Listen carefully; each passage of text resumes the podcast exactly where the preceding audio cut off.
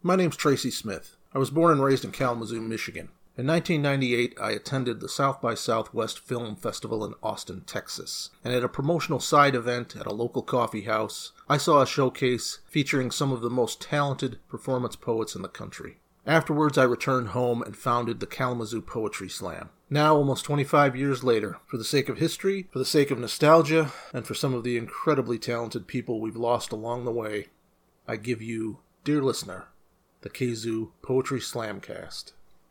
This is Slam Poem. Later, like the poems are like, you dirty fucking whore. But this is one of the good ones from the beginning. My ears reach into the suburban noise of It night. was a question asked in one naked moment that never crossed such lips. I am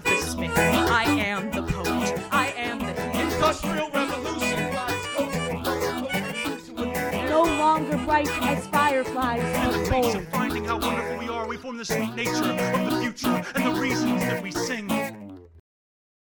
This week's Slamcast was recorded on February 27th, 2001. And there's nothing really for me to talk about. I hosted this show, so the feature poets are introduced by me, so there's really nothing for me to talk about right now. Maybe I'll have something interesting to say next week. I hope you enjoy.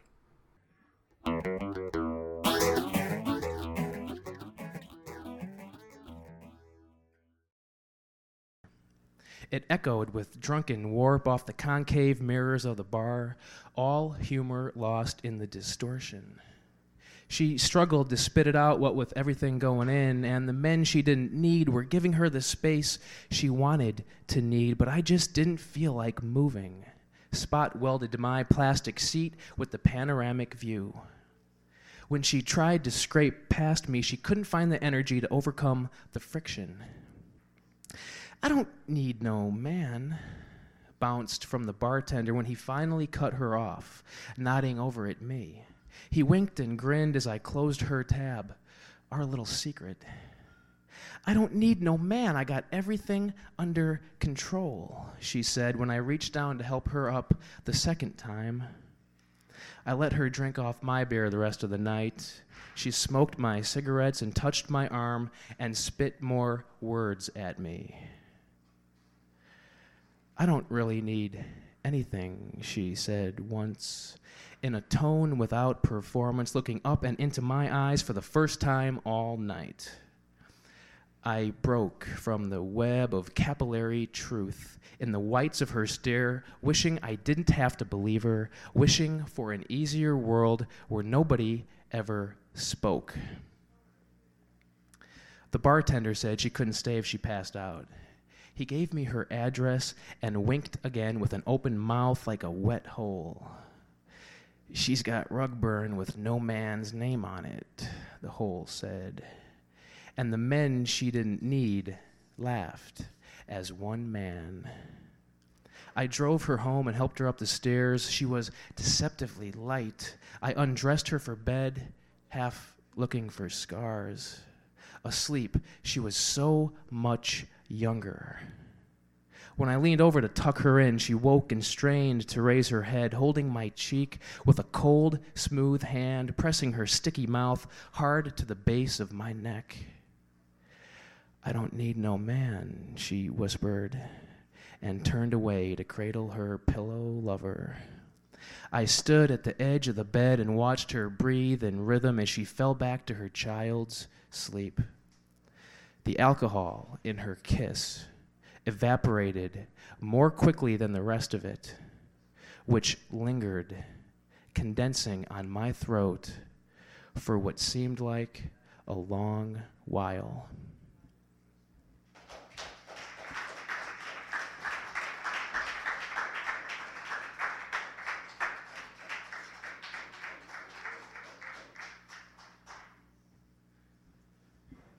Okay, Angela wasn't ready, so she goes to the end of the line, and I draw two more names out of the bucket. And on we go. All right, then. Our next two performers will be Bill and then Charlie. Are you guys ready? Come on.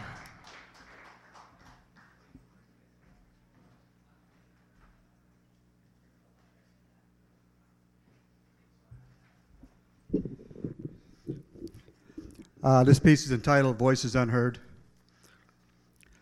The progress machine knows no limits to human suffering. It is sleek and modern, uncaring, and much too big for anyone to see all at once. We can only look through its insect eyes at the segmented worlds of CBS, CNN, ABC, and NBC, at the empty stares of the very poor, the street riots in Jerusalem, killer floods and hurricanes, all symbols to be played out for our awe and entertainment. And the glittering sign on the third world reads, We'll work for food, or even another chance to breathe polluted air, drink sewer water, or sleep under one of the highway overpasses of Rio, Hong Kong, or Chicago, where each night the streets are scraped clean of the garbage, and there's nothing left for the homeless but the words of right wing Christians who are not their brother's keepers. No, the progress machine does not stop for human beings or any living thing. It's a primal urge moving at light speed, fueled by cosmic momentum and pure thought. Its genetic makeup is a digital code, a simple binary pipeline of random signals alternating between life and death, between life and death, flashing on, off, on, off, on, off. It has no eyes or antennae, yet it never fails in its task of finding the cheapest, most efficient way of getting all that really cool stuff that we just can't do without in this game of life. It's a true Lord of the Flies, always moving between birth and decay, yet its sleek lines are seductive and sexy, full of excitement and the promise for a better tomorrow. It's a shiny red sports car rocketing down your street at 100 miles an hour with no brakes. Like that phantom blip on your radar screen, moving east and west, quietly hauling cattle, Peruvian plums, pig iron and lumber, gliding across flattened steel and stone meridians that rest on the forgotten bones of buffalo, of Indians, of African and Chinese slaves. When you win the wars, you never have to explain or say you're sorry. It's always about winning because nobody scrutinizes the winners of the human race. Instead, we build our sciences around examining its losers. If they break stride or show bad form, we put them in prisons or special ed or randomly test them for drug use, low IQ, or bad genes, for anything but a conscience. At times, they'll get by all of a society's filters and get right in our face. They usually show up on Oprah to tell about their peculiar tragedies, maybe some incest or a sex change gone awry. They also like to be on America's Funniest Home Videos with their handheld camcorder shots of crotch sniffing dogs or other examples of that slapstick culture that we all find so colorful so endearingly inferior. My Indian friend calls this show America's Funniest White People. And yes, the spin doctors do make house calls. You can hear them between the prime time laugh tracks, partying with all those star fuckers and MTV fashion hogs. They whisper that having fun is all that really matters, and besides, talking about the third world all the time is such a downer. It's really not our problem. The Nikes we bought were made in Asia, but so what? It's okay because the glue used to make them is only toxic when it's wet. So, not to worry. A team of American businessmen in their fresh tropical suits tour a Malaysian shoe factory. They hold their breaths while pretending not to, as they smile fondly at the young Malaysian girls in their thin blue smocks and linen face masks. The girls busily work around the glue pots, carefully attaching tongues and soles like doctors assembling a patient. They were told to be silent and to work with joy, or they will lose their jobs and be forced out into the streets to survive. Women who live in the third world carry the burden of everyone's poverty. You won't see them on Jerry Springer or Rush Limbaugh or any TV show because silent voices are never heard. At Wounded Knee, The Trail of Tears, Gettysburg, Little Rock, Lai and Watts, we Americans forgot how we drew first blood while on the progress machine, how we started as a swelling, idealistic nation of warriors and builders and became instead a nation of consumers, technicians, and couch potatoes, easily hypnotized by professional sports, artificial power, or money, too exhausted to feel outrage, and too numb to move away from the glare of the headlights. And the glittering sign on the third world reads, Relax, America, we just want to be like you. So in Brazil, Central America, and Mexico, thousands of Indians secretly vanish, are murdered in the name of progress. Whole tribes are swallowed up by the night, their silent disappearance hidden by the felling of trees and the quiet death of the rainforest, now lost forever in the promise of fresh mahogany and feed corn. Thank you.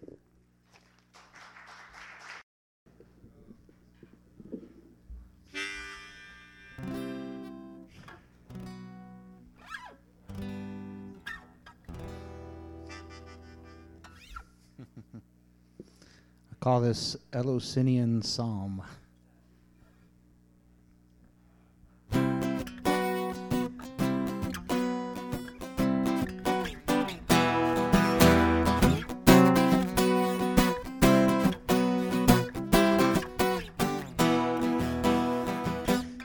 Me your milk, pretty please. I need your milk to make me some cheese. Give me your grapes, pretty please. I need your grapes to make us some wine, to make us some wine, to make us some wine.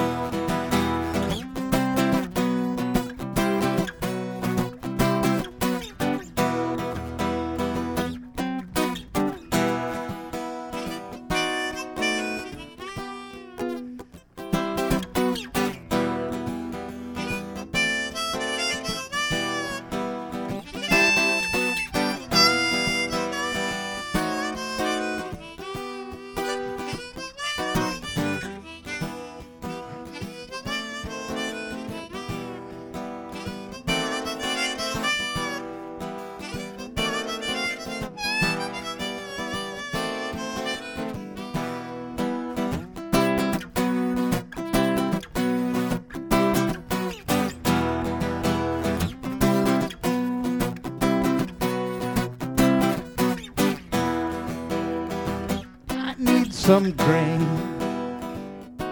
to make me some bread.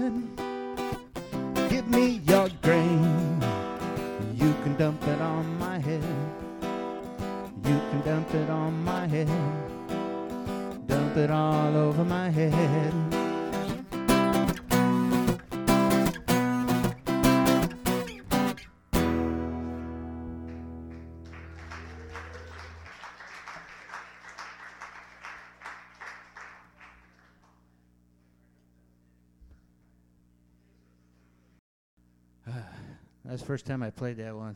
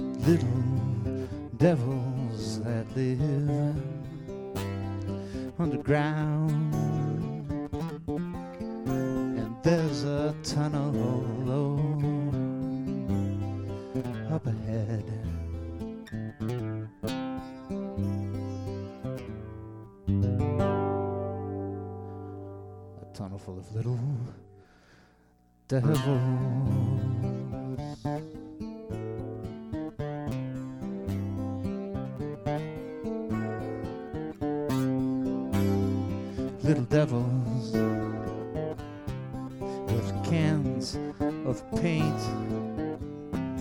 Little devils don't care about dashboard saints that'll drive fast get us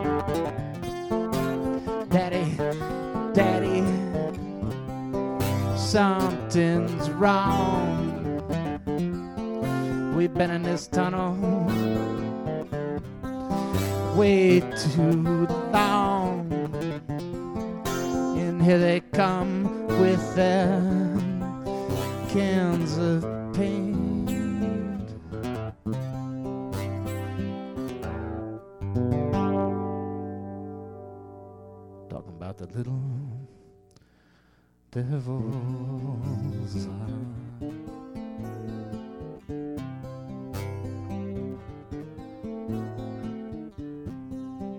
Little devils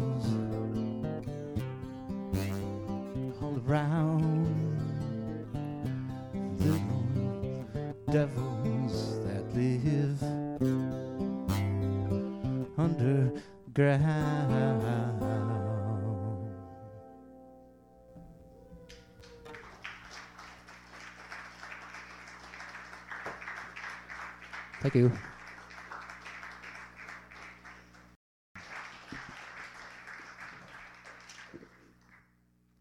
I need to change my image.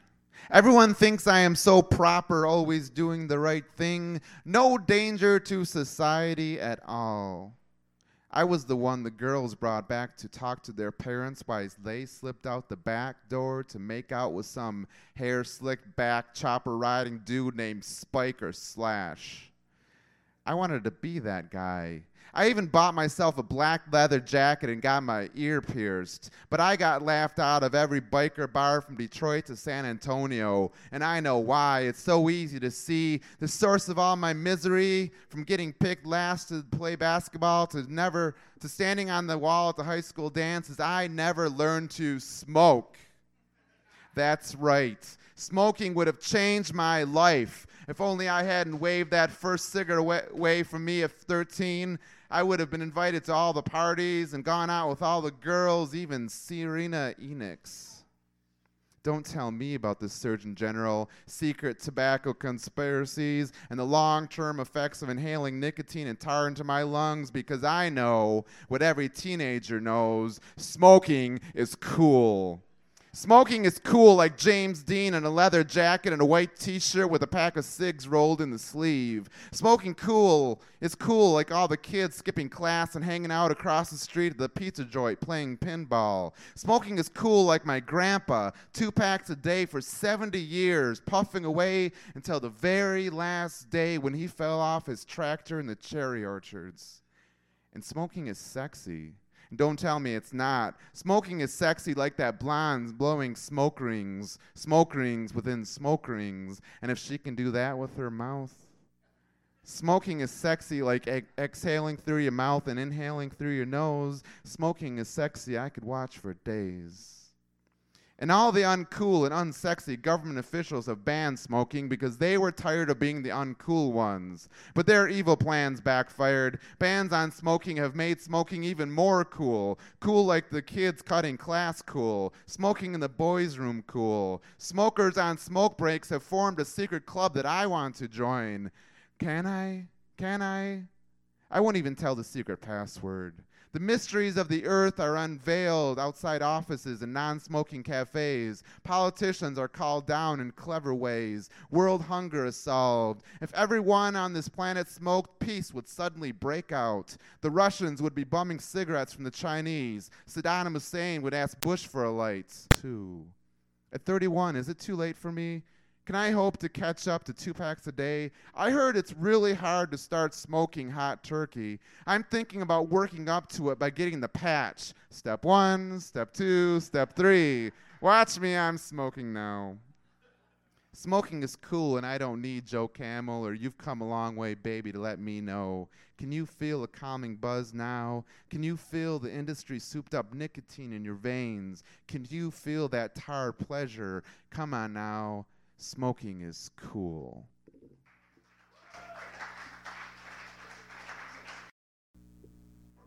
Okay, this is my first time ever reading a poem. It's the first poem I've ever written.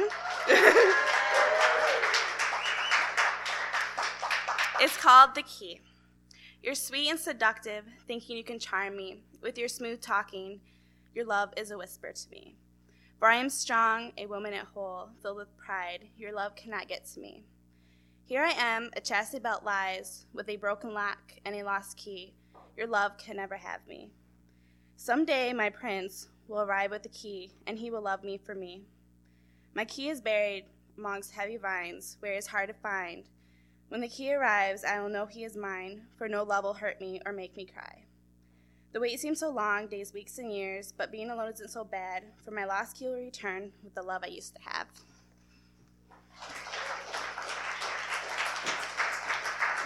By Jules Shear. At the highest point on Squirrel Hill, wind was whistling, whistling a song my heart obeyed. At the highest point on Squirrel Hill, I am counting backwards. I suppose I'm counting back the days from the highest point on Squirrel Hill. I see everything. Every little piece becomes complete. I look out the way I never looked in childhood days when all my hanging head saw was my feet walking a changing line like the one between the sea and shore. I use that memory now for an easy smile. My heart goes rushing through those open doors. When I'm falling like the silent stone, resistance fails till I dream I'm on that hill again. When I'm falling like the silent stone, resistance fails till I wish from out of God's sky here I'll land. Walking a changing line like the one between the sea and shore. I use that memory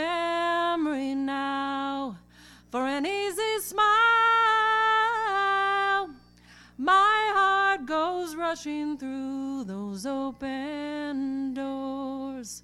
My heart goes rushing through those open doors. Oh, what? What an experience. What an experience. I feel cheated of my blackness. I even feel anger. I even feel anger. I even feel anger and envy, almost hate for the white in me.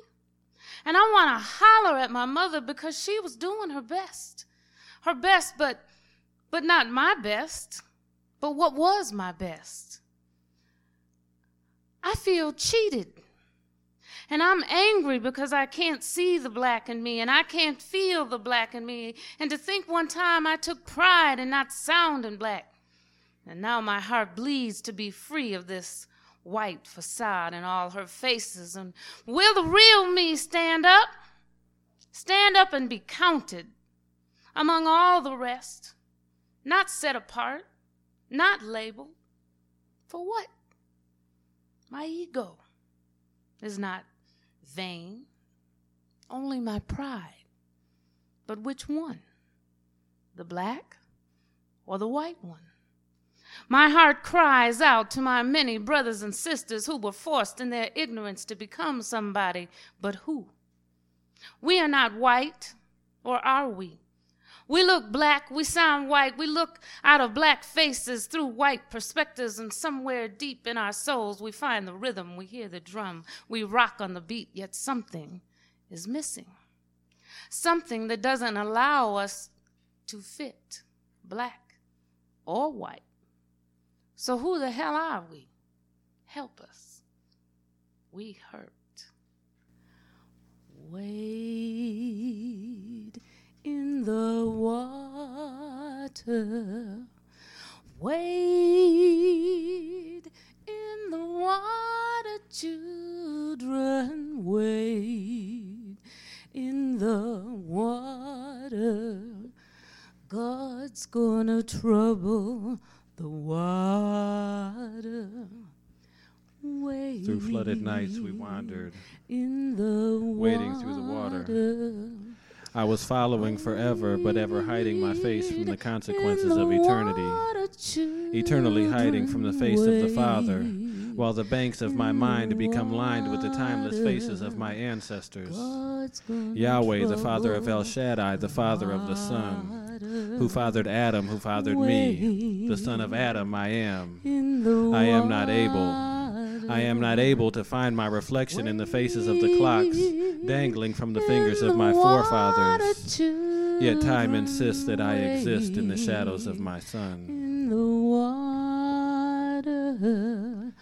I need to be washed in the waves of this moment, inhale tides and drown before tomorrow. I want to die after the sunset and live before the moon, resurrect too soon. I want to stand under earth signs and understand earth signs and recognize the signs of tomorrow. Rearrange constellations reflected in the eyes of white robed saints who crowd the banks for my drowning. They hold my head under the surface of silence, where God whispers prophecies of violence and atonement.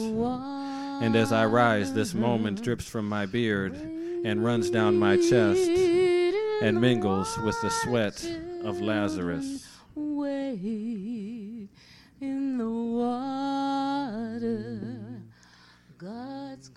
Trouble the water.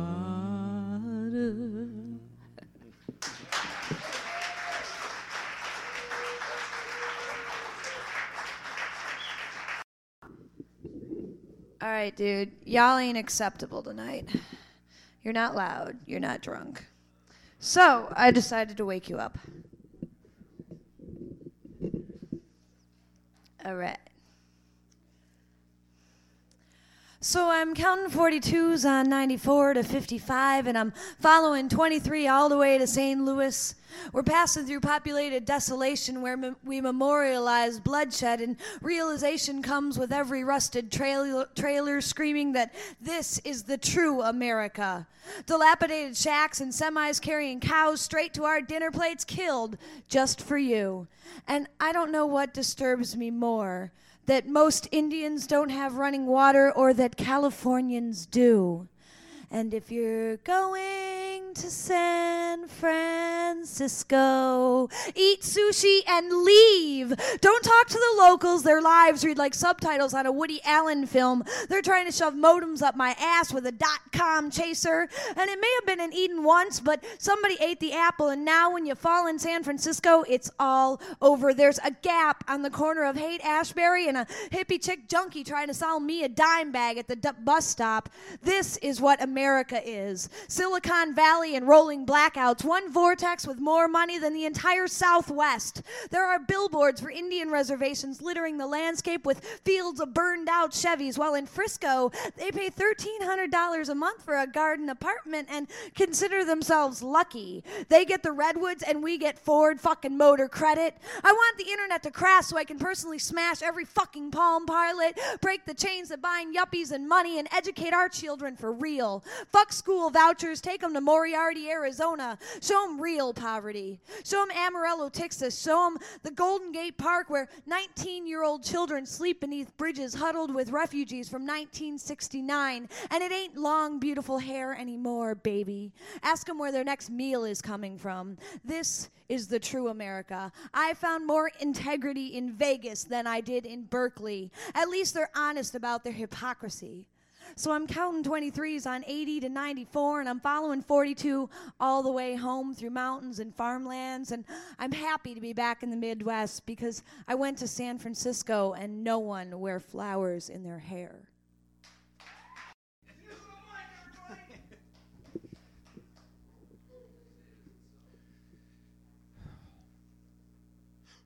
Voice! Blaring at you like a freak of hormonal imbalance! That voice! A leftover 80s mutation of the voice that used to urge you to come out to US 131 Martin Dragway, except leaner, meaner, with more growth hormones than all the steers in Texas! A voice halting and pumped up like advanced steroid psychosis! In an FBI sniper's earpiece, a quiet voice says, Take them. And the need for a trial is sidestepped. That voice! Who cares if it makes me sound like an old alcoholic? It scares off the wimps. It's the sound of power! In a hushed boardroom, the wrecking of 10,000 lives is calmly discussed. That voice can only be punctuated with exclamation points. It doesn't ask questions, it tells you where to go, what to do, and it's taking no prisoners genetically targeted bioweapons are developed in silence. Sure, that voice hurts your throat, but you can almost feel your balls growing. That voice goes well with drunkenness. It's louder than hell. The quiet click of two keys arms a nuclear missile. That voice knows how to party. It's drawing in the ladies. It's the voice that's telling you to come on down for kickboxing, monster trucks, tattoos and body piercing, wrestling, Harleys, if you're bad enough. The stroke of a pen allows genocide to continue. That voice can sell anything! Overweight beefcake and makeup and spandex, poorly engineered, obsolete technology, family, blood sport, entertainment! The toughest flowers in the Midwest, dangerous roses, full bore macho daffodils, and no pansies anywhere. Feminine hygiene products. Yes, ladies, this disposable douche is the irrigator. It dominates the competition while underground toxic waste leaches into the water table without a sound. That voice is distraction, sounding like a cartoon god. A voice we hope reminds you of your dad to make you childlike and pliable. Buy like champions in our super blowout if you dare. Only the fittest will survive, but it's like the Marine combat veterans say you never worry about the rounds you hear. You worry about the one you don't hear.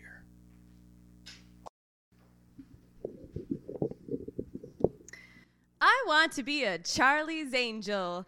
I want to drive a lipstick cherry red Camaro fully loaded with a communications control module, weapons arsenal, and a vanity mirror.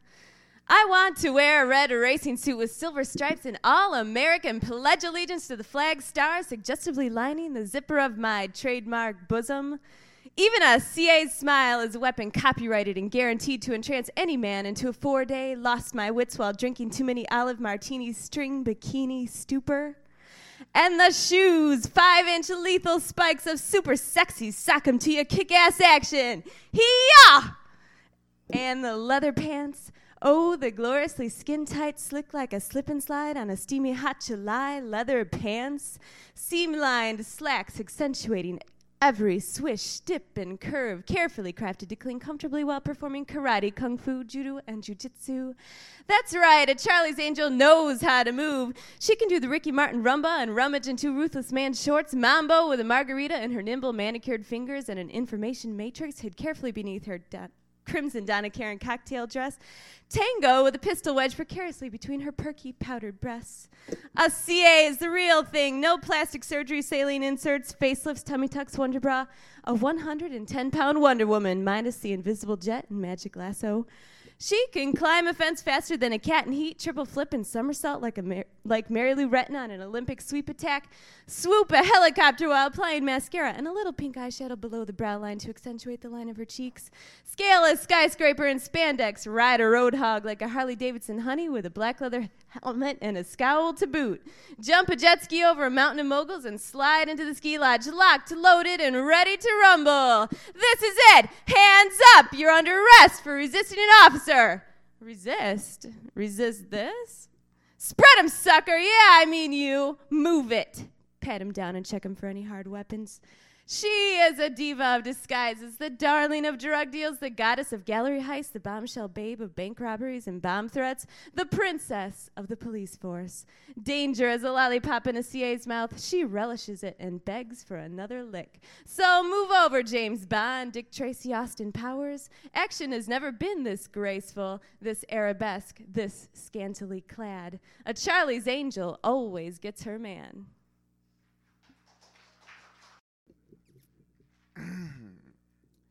I grew up to be a polite, shy boy. I spoke when spoken to and was otherwise invisible. That's how they liked us those days. I would chew each mouthful ten times carefully before swallowing. I went to Sunday school. I learned to be meek and obedient. And in our schools and churches and at dinner tables, our parents were teaching us the American mantra, the American prayer, whispered while moving beads around and around and around our necks. Everything in moderation. A penny saved is a penny earned. Nothing to excess. The early bird gets the worm. Everything in moderation. A stitch in time saves nine. Nothing to excess. Everything in moderation. Nothing to excess. I believed them, those lying bastards. How could I not? They were so good at their half truths told with virtuous grins. I didn't know what they did behind their doors while we slept, dreaming our cavity filled sugar plum dreams. I didn't know about the empty bottles of gin, the wife swapping, the lines of cocaine on burnished mirrors. I didn't know until one night when I woke thirsty and padded in my footy pajamas to our den. I threw open the door and surprised them all Mom and Dad, the mayor, Patches the clown, Ross Perot, Olivia Newton John. There were leather and whips and double ended dildos everywhere. I turned and ran, but it was too late. They'd already seen me. They turned their dogs on me, my own parents. They tore my arms and legs from my body. They ate my flesh. And I laid there bloody pulp of a disillusioned child for 20 years. I laid there until someone finally had mercy on me, some good Samaritan passing by long enough to pour whiskey down my throat and reattach my long lost dick. And I jumped from the earth a new man. But I was more than a man. I was a man to the manth power. No more moderation. I had become the embodiment of divine excess. I became a drunk and a lecher and developed a big pot belly. And I was alive. From now on, if you please, call me Dionysus. I am a man. My new motto is to do nothing in moderation, do everything to excess. Drink too much coffee, too much beer, too much wine, too much liquor. Sobriety is for the weaklings who can't handle their booze. Eat too much food. Red meat, more red meat. Give me red meat, cold and raw. I want blood dripping from my mouth and pooling in my navel. I like my arteries clogged and yellow. If you can't handle the beef, get out of the kitchen and have too much sex. There is no mu- such thing as too much sex. I won't be satisfied until the whole world is one orgiastic mound of quivering flesh. I want to see 3 billion pairs of legs wrapped around 3 billion necks, 30 billion fingers entwined in the hair of 3 billion heads, 3 billion mouths pressed hard against 3 billion mouths, 6 billion tongues, 60 billion toes, 3 billion hips grinding against 3 billion hips. Don't stop.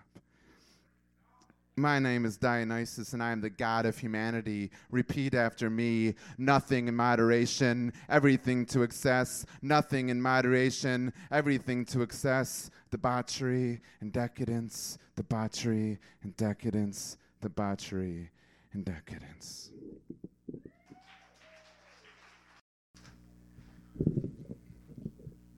Friday Night Litany. As if there's nothing better to do with your highly considered life than fighting through a mob of glitter and testosterone to sit, if you're lucky, at a sticky table, chain smoking to keep your hands busy and trying not to look somber, and occasionally drinking whenever the zombie waitress graces you with her navel piercing.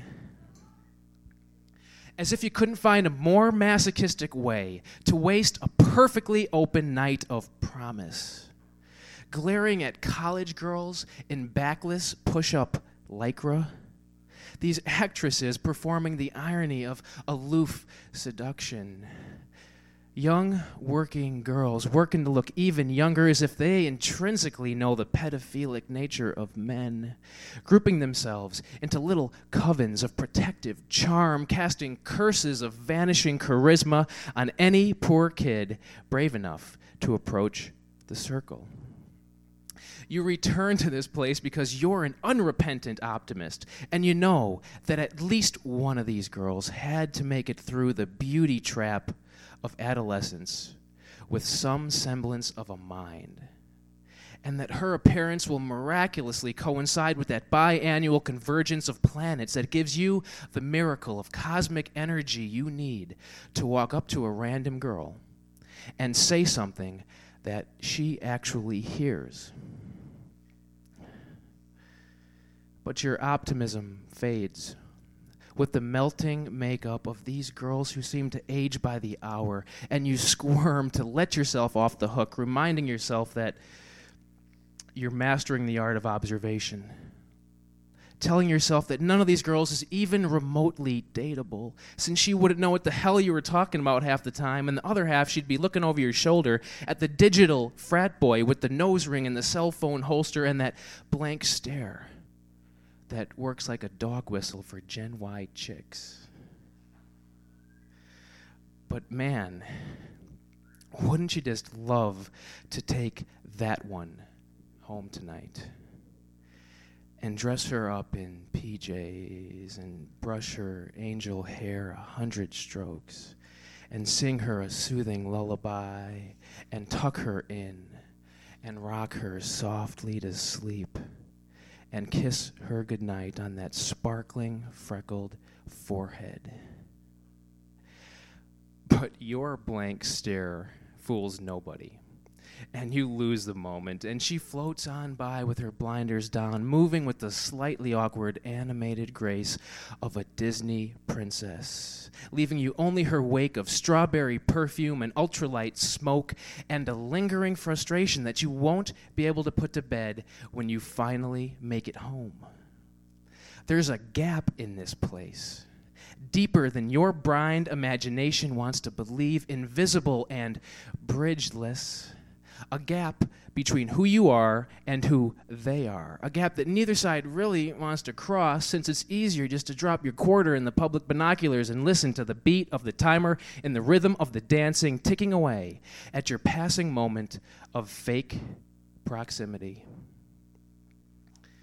So you throw back that watery, senescent scotch, and you reach the same jaded, feel good conclusion of a thousand lost Friday nights. That same masturbatory litany you repeat as you run the gauntlet to the door. These girls have no fucking clue what they're missing. Out in a cherry wood coffin lined in white silk. I think about who would come and who would not. What would they say about me? I would imagine all the girls that always wanted me but had been too shy to ask, weeping loudly for their irrevocable loss. And all the schoolyard bullies would beg my dead body forgiveness. And Prince and the Revolution would play Sometimes It Snows in April which was my favorite song. But even then, I knew that funerals were only temporary stoppages of time. It wouldn't matter if the celebration of my life was the kick ass event of the season, even if they had a special page in the high school yearbook devoted just to me. Eventually, people would stop talking about the funeral, stop talking about the dead guy. I would pass slowly out of memory. My photographs would gather dust. My little brother would inherit my room. And at 16, I had far more potential than accomplishments. No one remembers potential. I'm not ready to die right now, but the idea of immortality still keeps me up nights. The very thought of never dying, never dying, never dying kills me. I have foreseen myself wrapped in white linen, arms crossed across my chest, lying in the sarcophagus, laid in the tomb. That vision is far more comforting than me at 450, having read all the books and learned all the languages and tried every sexual position. There is nothing left but sorrow and loneliness. So even today, I still think about my funeral. And you can bet I'll be watching, so don't you dare bury me in some cheap white pine box. I want my body to be bronzed and displ- displayed in the Smithsonian. I want all my poetry and journals and letters to be published posthumously. I want a full length Japanese anime movie made depicting my life. My funeral will be my last ditch effort at validation. All my friends in heaven and hell will be there. I'm talking Hendrix and Hemingway, James Joyce and Janis Joplin. And I don't want them to think I didn't know anybody before I died. You invite everyone I've ever known. I don't care if they loved me or hated me. If heaven's got beers, I'll be drinking right along with my relatives, all tanked and weeping and laughing at the same time. And I'll be watching you all quiet dignity. Surrounded by the living, still loving you, still trying to hold you up, though you never needed to be held. I'll be watching and remembering each kiss, each word we shared. So you've, if you have to wear black, make it that black evening gown, the one with the slit that goes almost all the way up, because I'll be dancing and singing with you long into the night.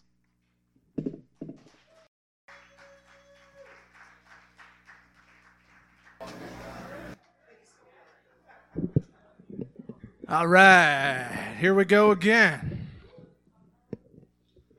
Got the hardcore poetry fans here. You won't be disappointed either. This is the part of the show I love where I get to kick back and have beer and just listen to the cool feature. These guys are from Chicago.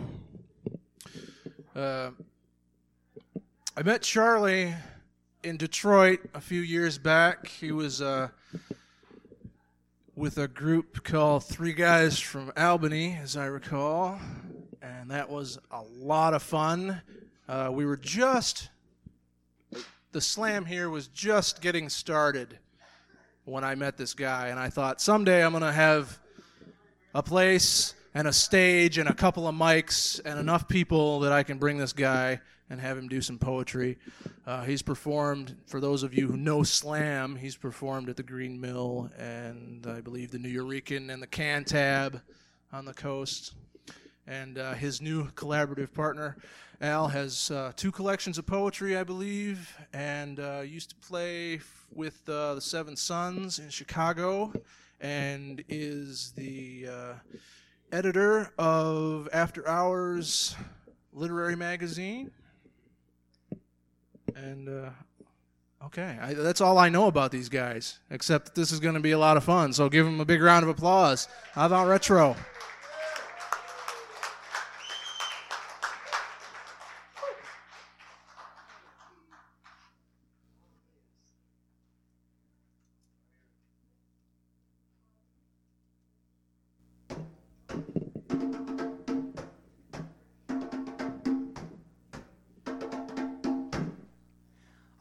Begins as a lump in the throat.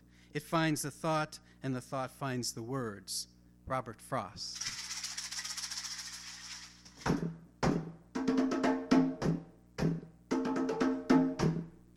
Poets don't draw. They unravel their handwriting and then tie it up again, but differently, Jean Cocteau.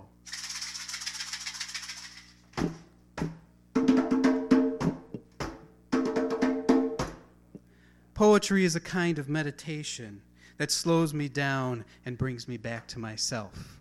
Allen Ginsberg.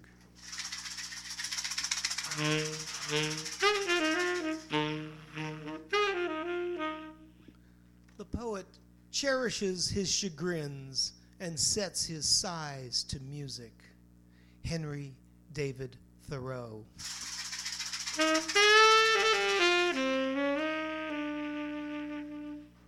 Now, your way is the only way. You're a genius all the time. Jack Kerouac.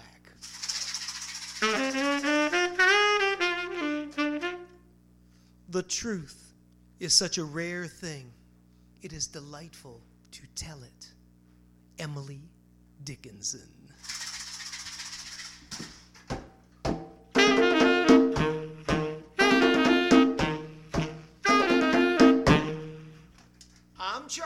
And I'm Al. And together we are Avant Retro, with one eye in the future And one foot in the past. which leaves us right here now in front of you to do some poetry, which is what we're going to do. If you think I've gone crazy, try picking a flower from the garden of your neighbor. Charles Bukowski said that. Fuck you, Buk. An elegy. Obstinate bastard, living on the edge, you claimed to be an asshole. Probably true. It's what we liked about you, the way you played the role with women, bets, and booze as if you'd never stop. And now you're dead. How best to honor you, your life, your work, your kiss my ass attitude. You fuckhead. I stand beside your grave and piss upon it. I salute your cold, dead ass with this sonnet.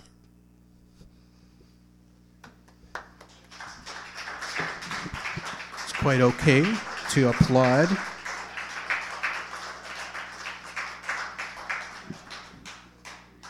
Um, tonight we're actually reading everything out of this book, which uh, was just just about, I guess, it was just recently uh, published, and we're kind of proud of it. Uh, publisher saw our performance and saw some beat influences and said, "Why don't you guys do a book for us?" So uh, we collaborated. It's called Backbeat. Anyway, I'm going to read a little piece on telling the truth. Better to be like Paul Desmond, who never took off his tie, than to lie in the dark, high, wearing nothing but a rubber band around your wrist that reminds you that you have forgotten something, that you have surrendered to the loneliness of KY in the dark alone that the sharp edge of truth has cut too close to the bone, despite you ripping open your shirt, despite those poetic purges that swirl in the midnight of nightmares, black as Chopin. Better to be like Paul Desmond, who never took off his tie or let his saxophone cry, the smooth tone so controlled, phrases that didn't lie. Or did they? Were the screams tucked in with his starched white shirt, the collar only loose enough to let him blow cool? Desmond's demons buttoned up in stiff white cotton, cool, too cool, famous and well liked, unthreatening in a safe white Oxford. No one names his delirium or cares if he told lies or truths. Better to lie alone in the dark, wearing nothing but a rubber band.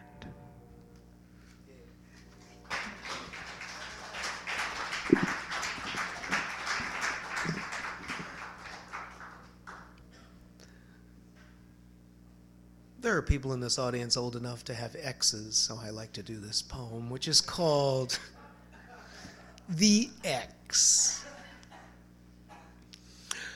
You can switch gender on this if you need to, you know. But for me, I'll just say uh, She's the worst kind of monster.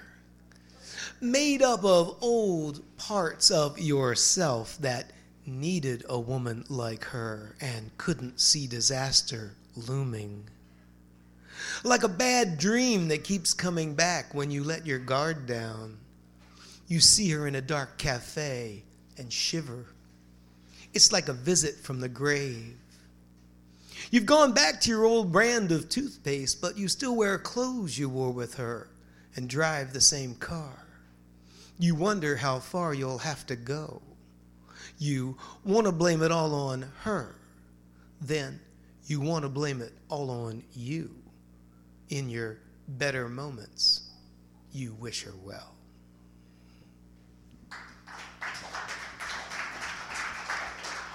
Good. On that same theme, um, this this book again. I keep talking about the book, but anyway, this is a it's a memoir and poetry, so there's prose and poetry. And uh, right now, I'm going to read a little bit of the the prose to kind of explain the poem. I didn't know that eating 79 cent burritos from Taco Fiesta on South Wabash in Chicago, because what I had in my pocket was $2, was beat. I didn't know that my young, just out of college head had been turned inside out, that my self confidence, my dreams were gone, that being beat would turn who I had been or thought I had been a full 180 degrees to the outside, the blues side, the dark side, the soul side, the go gotta go go side of a high speed shuffle rhythm at 3 a.m. on stage with Lefty Diz at the Kingston Mines. I just didn't know that being beat would lead me to the North Side Blues or Chicago's Nighthawks and Wild Turkey and easy women with sad pouting faces and poems that would pour from my pen more than 10 years later though I didn't recognize it as the turning point that would redirect my music and poetry, I had a crippling awareness of what had beaten me, what I couldn't wrestle to the mat, what gnawed at me like a demon ulcer. My spirit from my toes to my cock to my short circuited brain was beat.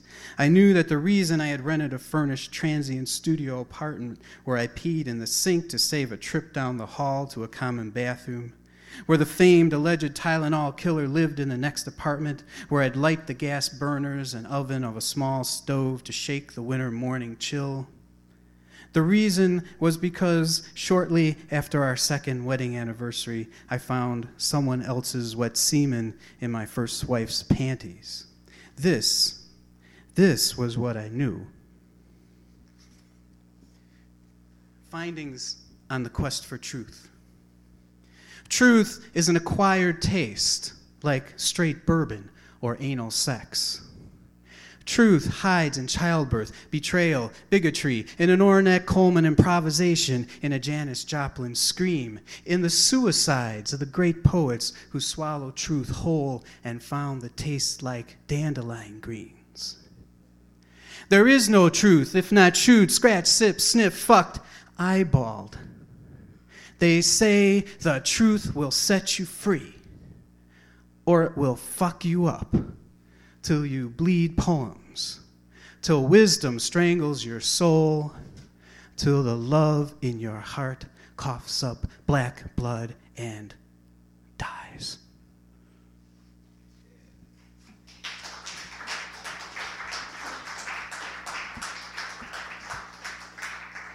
So so what happened was this guy Norb Blei runs this press said, try to write about how you've been influenced by the beat poetic and any contact with the beats, or if you read that stuff.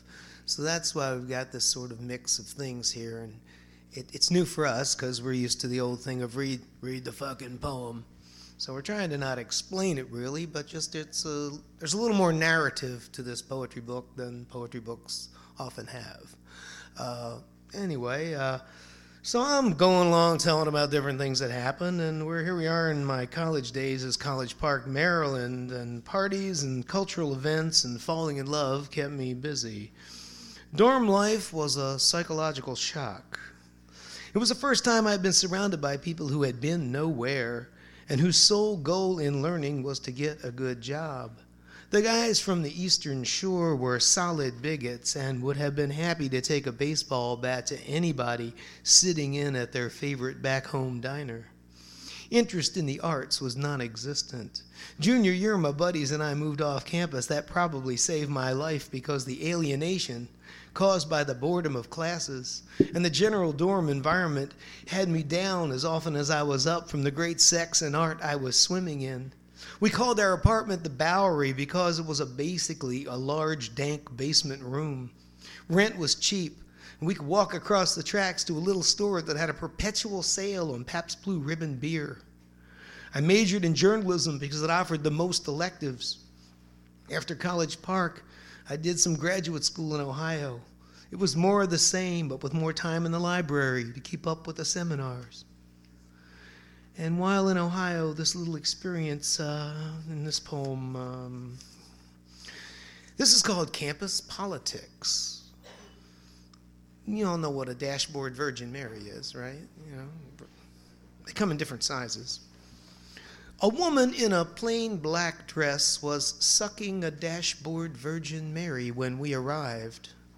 The plastic head slipped between her lips, came out, and then went in again to the tune of In-A-Gadda-Da-Vida.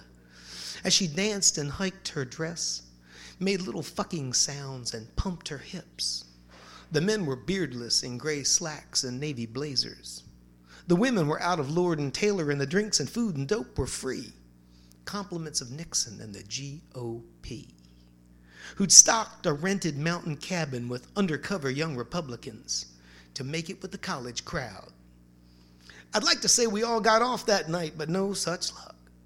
Those Lord and Taylor women were all teased and not about to fuck for us. So we drank ourselves into a state of grace. And on the way out by the side door, picked up another case and went back to campus, laid down on the lawn. Woke up at the crack of dawn, hung over, we staggered home to sleep it off, and one week later, cast our votes for Humphrey and curse the fates when Nixon won.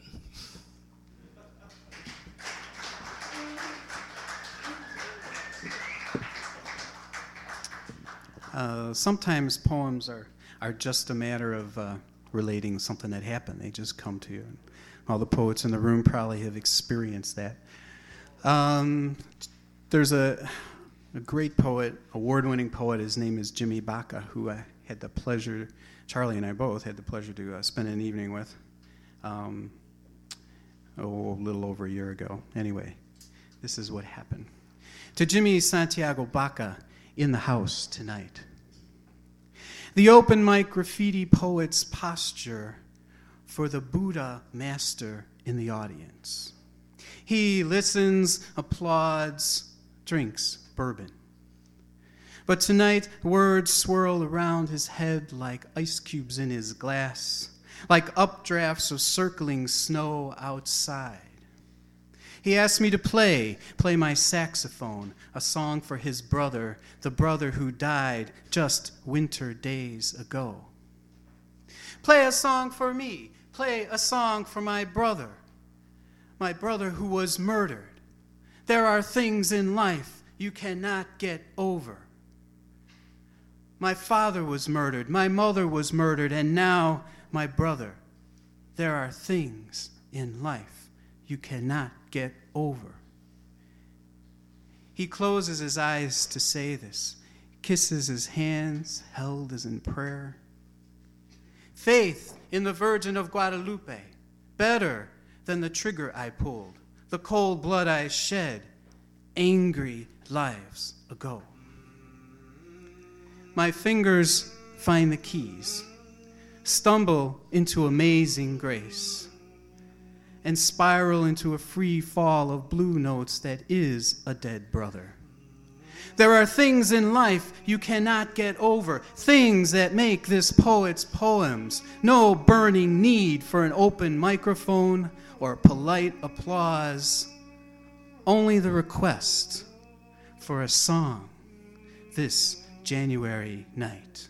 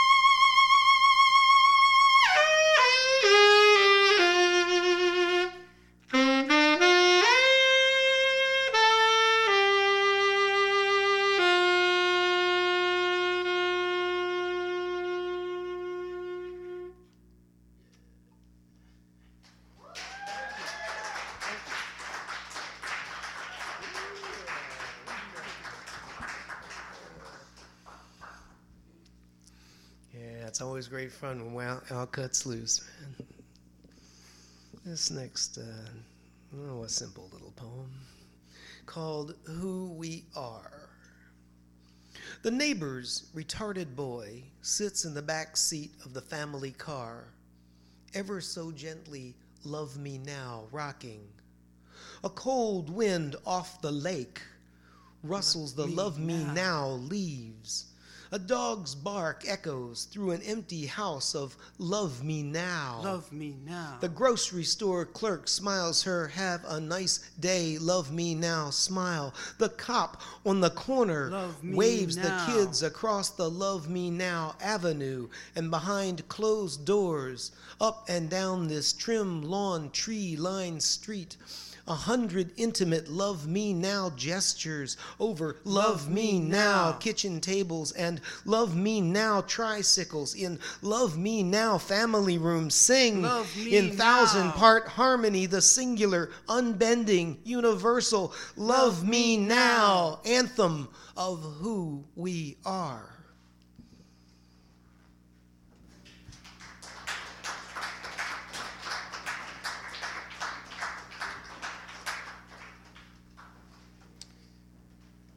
Okay. Fast forward to the second wave. Uh, this is a long book. I'll just read a little bit into this poem. Demons dressed in clinical depression moved into our home and covered all the windows, all the art of our life, all our laughter with heavy purple muslin. You don't have to live in an alley to be hopeless, lost, beaten. Suicide. Today, I read my wife's suicide note. Her letter spoke softly, gently caressing. All the love she had held back was saved for this one letter. As if with this last kiss, she could erase the pain of living, the pain of leaving, and walk quietly away. My words could not lift the black shroud, could not dull the blade, nor flush the pills. And I cry when truth lays death naked, when I stand impotent in the shadow of love is not enough.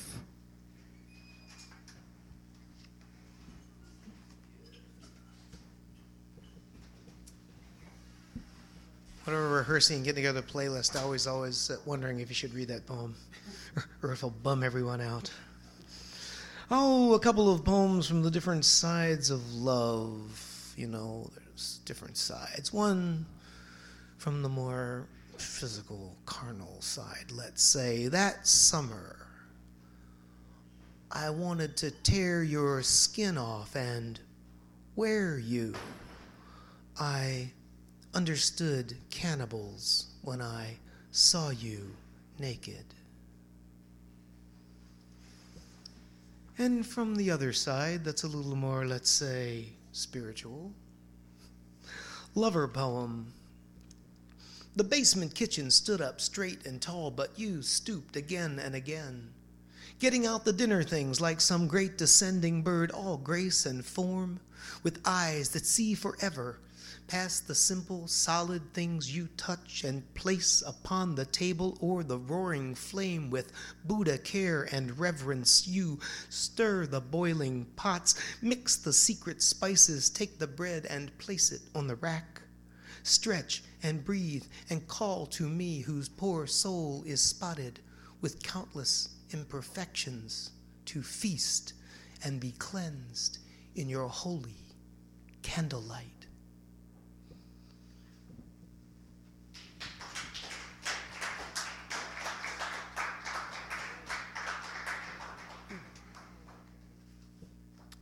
Okay.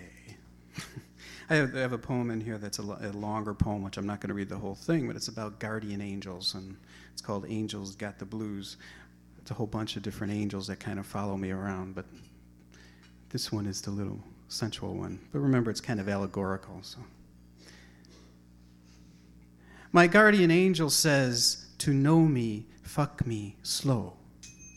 As she crawls over me, her pussy like a wet tongue licking my stomach. Her mouth against my cheek, chilling me with muted trumpet voice. Fuck me slow, bite my apple, taste my salt. Don't rush my song, inhale me like a Dominican cigar, like Mexican weed. Taste each breath, smell the earth in me. I am the mountains of Utah, the surf of Cozumel, the steam rising from Chicago subways. I am crystal white, winter morning. My guardian angel says, Fuck me slow.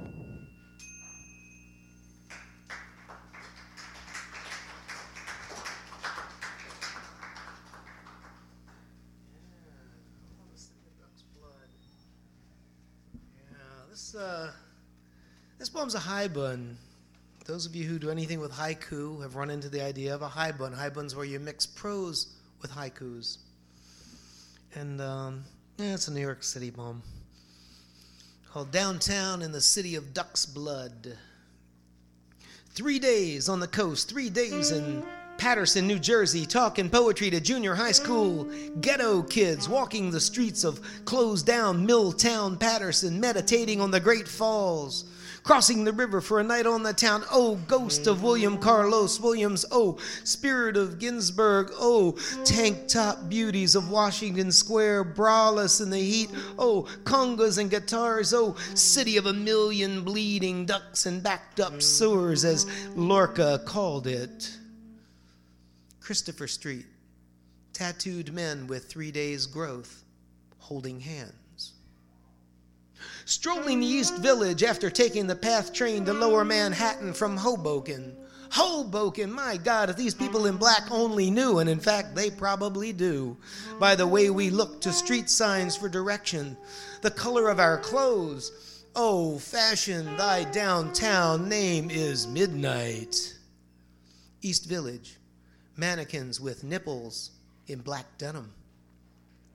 Amid subway rumble and yellow cab honk, the ghost of Dustin Hoffman's Ratso Rizzo skulks across Broadway. Hey, I'm walking here. The cry of me, the cry of I am, straight out of Midnight Cowboy, walking against the light and into the park without a glance at the woman with orange hair and six rings through her lower lip, four in each ear, and a dozen plastic necklaces cascading in a rainbow of beads. Corner grocery, the Asian counterman greets a customer by name. In the public garden at 6th Street and Avenue B, a woman with gray hair matted in ragged skirt and sweater, bedraggled, pushing a shopping cart among the flowers, alternately mutters and shouts profanities, cursing the rich, cursing the mayor, cursing the city, cursing government in general and no one in particular, as dog walkers with plastic bags give her wide berth. Two gentlemen in berets discuss perennials and play a slow game of chess inside the gazebo beside the three story tall structure of found wood, baby dolls, and dangling merry go round horses. Nightfall, a sliver of moon in the skyscraper window.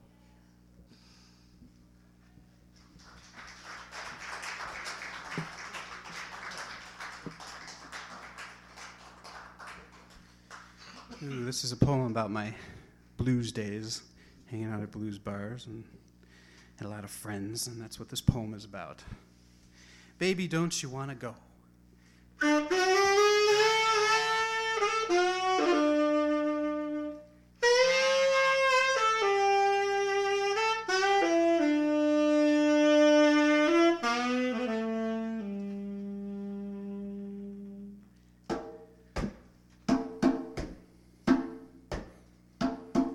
X ray blue borrows cymbals, tapes his drum kit together, MCs the Monday night blues jam, bestows on me a blues name, Bossa Nova. Tattooed, dark glasses, ladies' man, olive skin, thick lipped hustler, knows every musician, nightcrawler, dealer. Hey,